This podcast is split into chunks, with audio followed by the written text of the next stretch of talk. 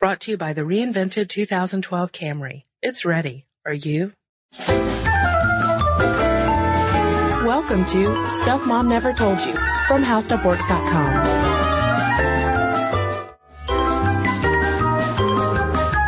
Hello and welcome to the podcast. This is Molly. And I'm Cristen. Cristen, one story that my father always told me about his days growing up in New Jersey was about a mobster who lived in his neighborhood In Jersey? in Jersey. Uh, that's the setting of The Sopranos, very popular show about the mob. Yeah, I think I've so, heard of it. um, it was sort of like my dad was living a little bit of a stereotype, but he said the guy was really nice. Is your father Italian? No, he's not. He just happened to be in New Jersey, I guess, with this guy. And, uh, then, but I did go to Italy to study when I was in college and, you Oh. know, was fascinated by the mafia there. Then I went to Russia, you- which also has a good mob. Were you hanging out with uh, mafia folks in the mafioso in Italy? Not to my knowledge, uh, but I did go to Naples, which, as we learned this week, is quite the center of mafia activity, but also, surprisingly, a center of female empowerment, question mark? Question mark, exactly. because the story that we're going to try and lay out for everyone today is whether women are breaking the glass ceiling in the mafia. And this is also one of the examples of whether or not we need to assume that everything that women step up to the plate to do and, and break through in, in typically male dominated activities and fields is that always a good thing? Is that always something to be celebrated? Does everything have to include a shattering of a glass ceiling? Because I don't know if uh, shooting bazookas through a glass ceiling to uh, perpetuate the heroin trade uh, out of Naples is really something we need to be like, yeah, that's an example Girl of girl power. Okay. All the same, it's a good story. While we can't, is a good we can't endorse criminal activity, but if you're going to be a criminal, at least make it interesting, and that's what these people have done. Um, especially when you consider what the stereotype, especially perpetuated by The Godfather and all these mafia mobster movies, is that the women are just there to take care of the men, to look the other way when they've got a mistress, to raise the kids, to keep quiet, to enjoy their spoils, but not raise a big ruckus about what the mister is doing. Yeah, and in a lot of cases that's that's true. And then for the daughters in mob families, they're typically used as pawns. They create the ties between different families. Uh, they'll be married off, set up. You know, everything is is very much managed for them. At least back in ye old mob days. Yeah, and that we found this really interesting uh, commandments of the mafia that were found when they when um, they did a raid on a mobster's house, and it kind of showed how women were viewed. Uh, you were supposed to respect your wife, not abuse her.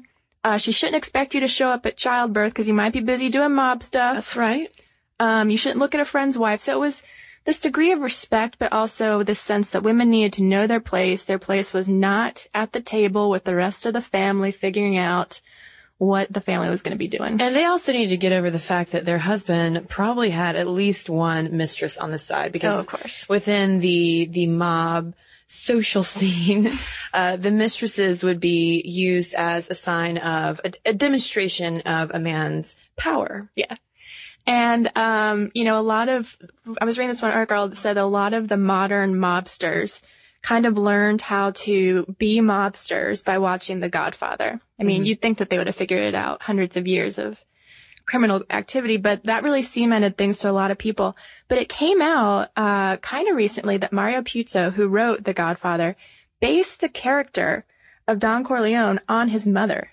Like what he said, when I heard uh, Corleone's words come out, I heard my mother and all her wisdom and all her love for her family and her ruthlessness. And, you know, he wrote this very aggressive character that to him represented, you know, a very prominent female in his life, which I think is really interesting that mobsters have internalized this character who's actually based on a woman. But maybe Mario Puzo's idea of this more female uh, figure, or at least putting the, the female figure in the form of Marlon Brando, uh, is actually coming to fruition today in Naples. And again, this is when I'm, I, I've, I feel strange about getting excited about talking about this, but, uh, The Godfather is fading into the distance as godmothers rise up through the ranks, particularly in Naples, within these Naples uh, mafia families. And one of the leading women in this all these crime rings is a woman named Maria Licciardi. Yeah, I think she had to be kind of my favorite. Again, it sounds weird to say that, but if you just want to go for uh, a woman whose life can be a movie so easily because it's going to have so many shootout scenes, you're going to go with her. Uh, she, you know, was, was kind of instrumental in, in allying all these little gangs together, all these little mafia families. And then one day they get in a shipment of heroin Naturally. and Maria's like, whoa, whoa, whoa, this is way too strong. It's going to kill the junkies. And at first I was like, oh, that's so nice, public health. And then I realized, you know, she's really looking after her customer Yeah, base. she's not handing out, you know, like free condoms, Molly. This is heroin. It's just, it's weird how you find yourselves, you know, allying with these people. they're- Rooting for the ladies. They're so interesting. So anyway, she's like, It's probably, and also, I mean, that's, that also hints at her, her more nur- nurturing side. Like we were talking about like female bosses in the corporate world. Yeah. Uh, she's just demonstrating those, She's those just maternal. skill sets. Yes. anyway, she's like, guys, don't sell this. And one of her, one of her, you know, allied families is like, no, we're selling the heroin. And they do. And all these junkies start dying as Maria predicted. Yeah. 11 junkies died in Naples in one week. Yeah. And so they're saying that, you know, tourists are tripping over bodies in the streets. A little bit of an exaggeration, but that's but like I said, great people. movie. Yeah, great movie. Great movie. Heroin junkies dying in the streets, Molly. You have a very macabre sense of, uh, sense of cinematic greatness. So anyway, uh, eventually these, these families are, are feuding because the junkies died and it's bad press for the mob. And Maria Licciardi's like, dudes, I told you not to, to, to give that pure heroin out. We were supposed to cut it up. Yeah, and so uh, eventually someone shoots members of Licciardi's own own own family. So that means war, obviously. I've seen enough mob movies to know that. And what commenced was this just deadly spree of dead bodies, dead, dead, all sorts of death. Dead, dead, I mean, there dead, was dead. blood running in the streets of Naples to read one article. And so she became one of Italy's most wanted criminals, most infamous for this, this spree of deadness. And finally she was caught. Um, but I mean, that was an example of someone who rose through the ranks and wasn't afraid to get her hands dirty. You know, there was this myth that these female bosses, yeah, they might be taking over, but they were, you know, they're just kind of place, placeholders till the men got back. Yeah. But, you know, people like this are showing that women can be just as aggressive when it comes to ordering hits as men can. Well, and we should also point out that this makes sense for the families in Naples because according to their family tradition, family ma- the business matters within the family, i.e., uh, you know, cutting up heroin and other things, um, passes down to a female family member before it would be passed down to an unrelated male. Not so, as we'll learn a little bit later on in Sicilian families, which is where the Corleone family from the, the Godfather series, um, is from. But, uh, I just want to share this one tidbit. This is from an AP story from 2009 describing these showdowns in Naples among rival Camorra clans. And the Camorra clan is, is the one that Maria Licciardi, the Madrina or godmother is head of. And it says in one of the most lurid episodes in 2002, two carloads of women from rival Camorra clans lurched through the streets, first trading insults and then machine gun fire and pistol shots until two grandmothers and a 16 year old girl were dead. Oh yeah. Bec- but that's where it gets a little bit better because you know where this whole fight started was Oh yeah, I do. a hair salon. A hair salon. the 16 year old is getting her hair done And she's sassy. and she is too sassy to a rival clan member and slaps her in the face. And so that night, that's why they had to go out in the streets of Naples in their Audi. and rumble. And, uh, and what they found, and you know, the 16 year old died for her sass, but what they found on her body was a vial of acid.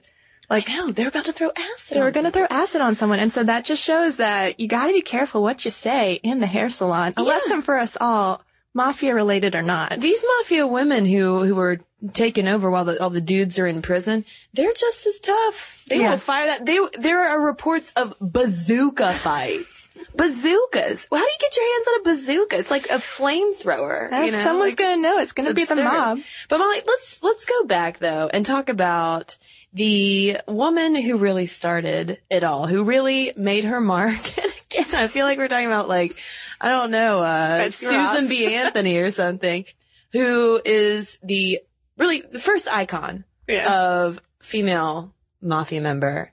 And that is La Pupetta, the little doll. the little doll. Uh, yeah. Everyone seems to trace this female mob activity back to La Pupetta. And in the 1950s, uh, the little doll, she was in her 20s. Uh, she was hanging out with a guy named Big Pasquale Simonetti. A Simonetti. and uh, he would sell protection to the local produce vendors. And uh, Little Doll was a beauty contest winner, so you know she made a nice arm candy for the big Pasquale. Mm-hmm. And uh, then there happens to be some bad blood, as there usually is in mob stories. And Big Pasquale gets shot by a guy who was sent by another guy named Tony Esposito. Tony Esposito. But here's the thing. Before the dude was shot, Big Pasquale? Big Pasquale, um, he and La Pupetta were gonna have a bambino. It's true. yeah. So she was a child She in the was a child. 1950s, a time when you should be, you know, at home, getting ready to nest and whatnot. barefoot and pregnant. But, But Big uh, Pasquale told her it was Tony. Tony so she Esposito. takes the gun into her own hands, a little pregnant 20, 20-ish something woman, and she shoots Tony Esposito. She goes to court. The case was so big that they put microphones in the courtroom so that everyone could hear. And when, when she says, yeah, I shot the guy and I would do it again, everyone just cheers. Like, here's this little pregnant woman upholding these, uh, mafia ideals of protecting your own. And, uh, she be- just became famous. She went to jail and then she kind of got out and lived a life of crime and everyone was like, you know what? That's what you do in our family. So it's, some people make the argument in these articles about mob women that it is the mothers who instill these kind of values in their kids. Mhm. And it makes sense that, you know, you can't break up a family or get one of them to turn state's witness because the women just ingrain them, you know, ingrain these values in them so strongly. and probably ingrained pretty good marksmanship because La Pupetta apparently landed 29 bullets in Tony Esposito's body. Just saying. And her life was made into a movie. There's as usually a good movie where a mafia story is concerned. Absolutely. Let's face it. So La Pupetta kind of, you know, is usually considered the first real female mafia mafiosa, and uh, but you know there are, like we said, all these trend stories about this happening in Naples, and the reason it's happening there, like Cristen said, there's a difference in Sicilian values and the values in Naples, where it's it's more acceptable to give your business to a female family member um, rather than an associate, because you know in in Sicily they still have a lot of these uh, gender stereotyped ideas of the woman in the kitchen. Um, but basically there was a big crackdown on male mobsters. So all the fathers, all the brothers, all the uncles were in jail. So someone had to step up and more and more it's the women. And so some people are saying it's really not empowerment because they're just holding the place until the guy gets back. There being no other circumstance in which they get to head the family. But other people are saying, no, it's been the women all the time. There was this one Sicilian court that said that, uh, you know, women, we shouldn't pay attention to women. They're too stupid to make mobster related decisions. And, uh, you know, a prosecutor later said if we had just followed the women, we would have found all the crimes because they were the ones orchestrating it. They were just clever enough to make the men think that they had thought of them. And even when the men are in prison, the women can run messages by going to visit their husbands and then take whatever kind of commands back to the other mafioso out there. And of course, the Italian police have caught on to this trend of of women taking more powerful roles within mafia families and the number of women charged for mafia crimes has only been escalating since 1990 when only one woman was indicted for a mafia association. And it has a lot to do with people like Licciardi. And then there's this also uh, wonderful rival. Why am I saying wonderful? It's so weird. Uh, this rival Interesting. A godmother figure named Erminia Giuliano, who was also arrested not too long ago, but she insisted on being able to take a shower, visit her hairdresser, put on high heels and a fake leopard skin coat just for the pictures. Who she was being taken to jail. She wanted to look good. And of course the press eats these things up and that's why we can, you know, giggle over these, you know, titillating articles. But, uh, you know, it, it just seems to go in the face of stereotypical gender stereotypes because a lot of, uh, legislators and, and law officials thought that once women were in charge, they might do what was better for their children. They might, you know, try and get their men out of crime. You know, they might get them to, to turn, you know, to confess, to, to give up some names.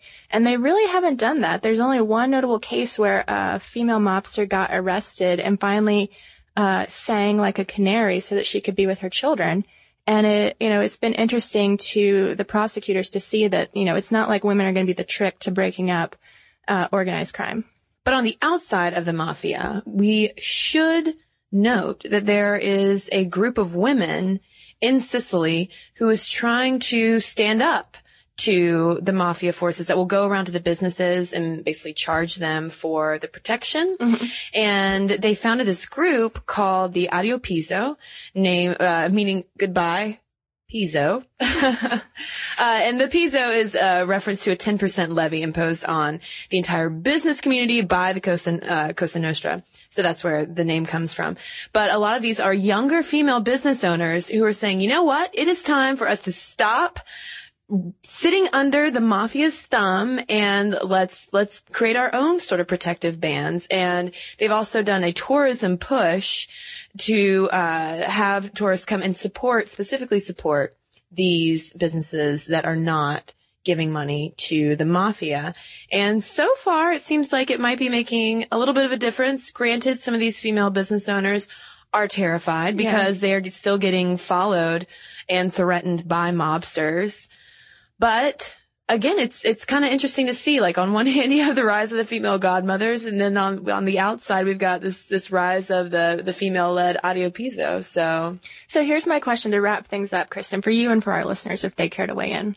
If we're going to make a female buddy movie, would, would we rather play two godmothers, you know, lording mm-hmm. over Italy or Jersey or wherever with our, with our mob-like ways? it would have to be in Italy versus Jersey. Let's just put it. yeah. Or would we rather play two young women on the outside taking on the mob? Both could be really good movies. you know, but what we could do. I mean, this might sound a little controversial, Molly, Huh. but you know, like. I could play someone in the mafia and maybe you could play someone on the outside trying to bring me down. I'm taking the juicy role for yourself. I am a little bit. And because I, really, because that means that I gotta be eating the pasta all the time. Cooking the spaghetti while your victims are in the basement. While I'm, throw, while I'm throwing acid on people's faces from the window of my Audi. So if you have anything you'd like to say in response to our extolling the, the virtues of bloodthirsty godmothers in Naples, send us an email or head over to Facebook and Twitter and let us know your thoughts. And in the meantime, let's read a couple listener emails. Okay, I've got one here from Mary, and it's on the episode about whether it costs more to be a man or a woman. And Mary writes, it does cost more to be a woman. This is a fact recognized by the federal government as reflected in the clothing allowance received by military enlisted personnel. This year, Army men will receive a clothing allowance of $370.80, while women will receive $410.40. Uh, this additional money is to pay for extra stuff women need, such as running bras, pantyhose, dress pumps, and other gender-specific necessary uniform items that are not issued. When I was in the army, it was always nice to get that little bit extra. It was never enough to actually pay for all the additional items that I had to buy simply to be able to go to work, but it was better than not getting anything extra compared to the men. I've got an email here from Phoebe, and she is 14 years old, living in London, and she was writing in in response to our royal wedding podcast. coming up. is- it really delights me so. And she writes, I don't think that the royal wedding is all that negative, especially considering we're just emerging from a depressing rece- recession. The wedding is refreshing and new and seems to be giving people a sense of national identity and constancy. I disagree with those who try and demonize the wedding, as it should be remembered that this union seems to be a real love match and made of true feelings, and not just glued together by meringue-like dresses and a lot of imagined affection. The wedding is also positive because it shows younger children that princesses don't have to be ditzy and charmingly vulnerable to be considered true princesses, but can also be intelligent, down to earth and independent, something that may well instill values of self-reliance in later life and the knowledge that they don't need to pretend to be dumb and only interested in ball gowns to feel feminine. Uh, well said, 14 year old Phoebe. Yeah. Love it. If you have any emails, again, our address is momstuff at howstuffworks.com. And as always, you can connect with us over on Facebook, like us, leave a comment, comment on other people's comments, and head over to Twitter and follow us at momstuffpodcast. Tweet me! And also read our blog during the week. It's stuff mom never told you at howstuffworks.com. For more on this and thousands of other topics, visit howstuffworks.com. To learn more about the podcast, click on the podcast icon in the upper right corner of our homepage. The How Stuff Works iPhone app has arrived. Download it today on iTunes. Brought to you by the reinvented 2012 Camry. It's ready. Are you?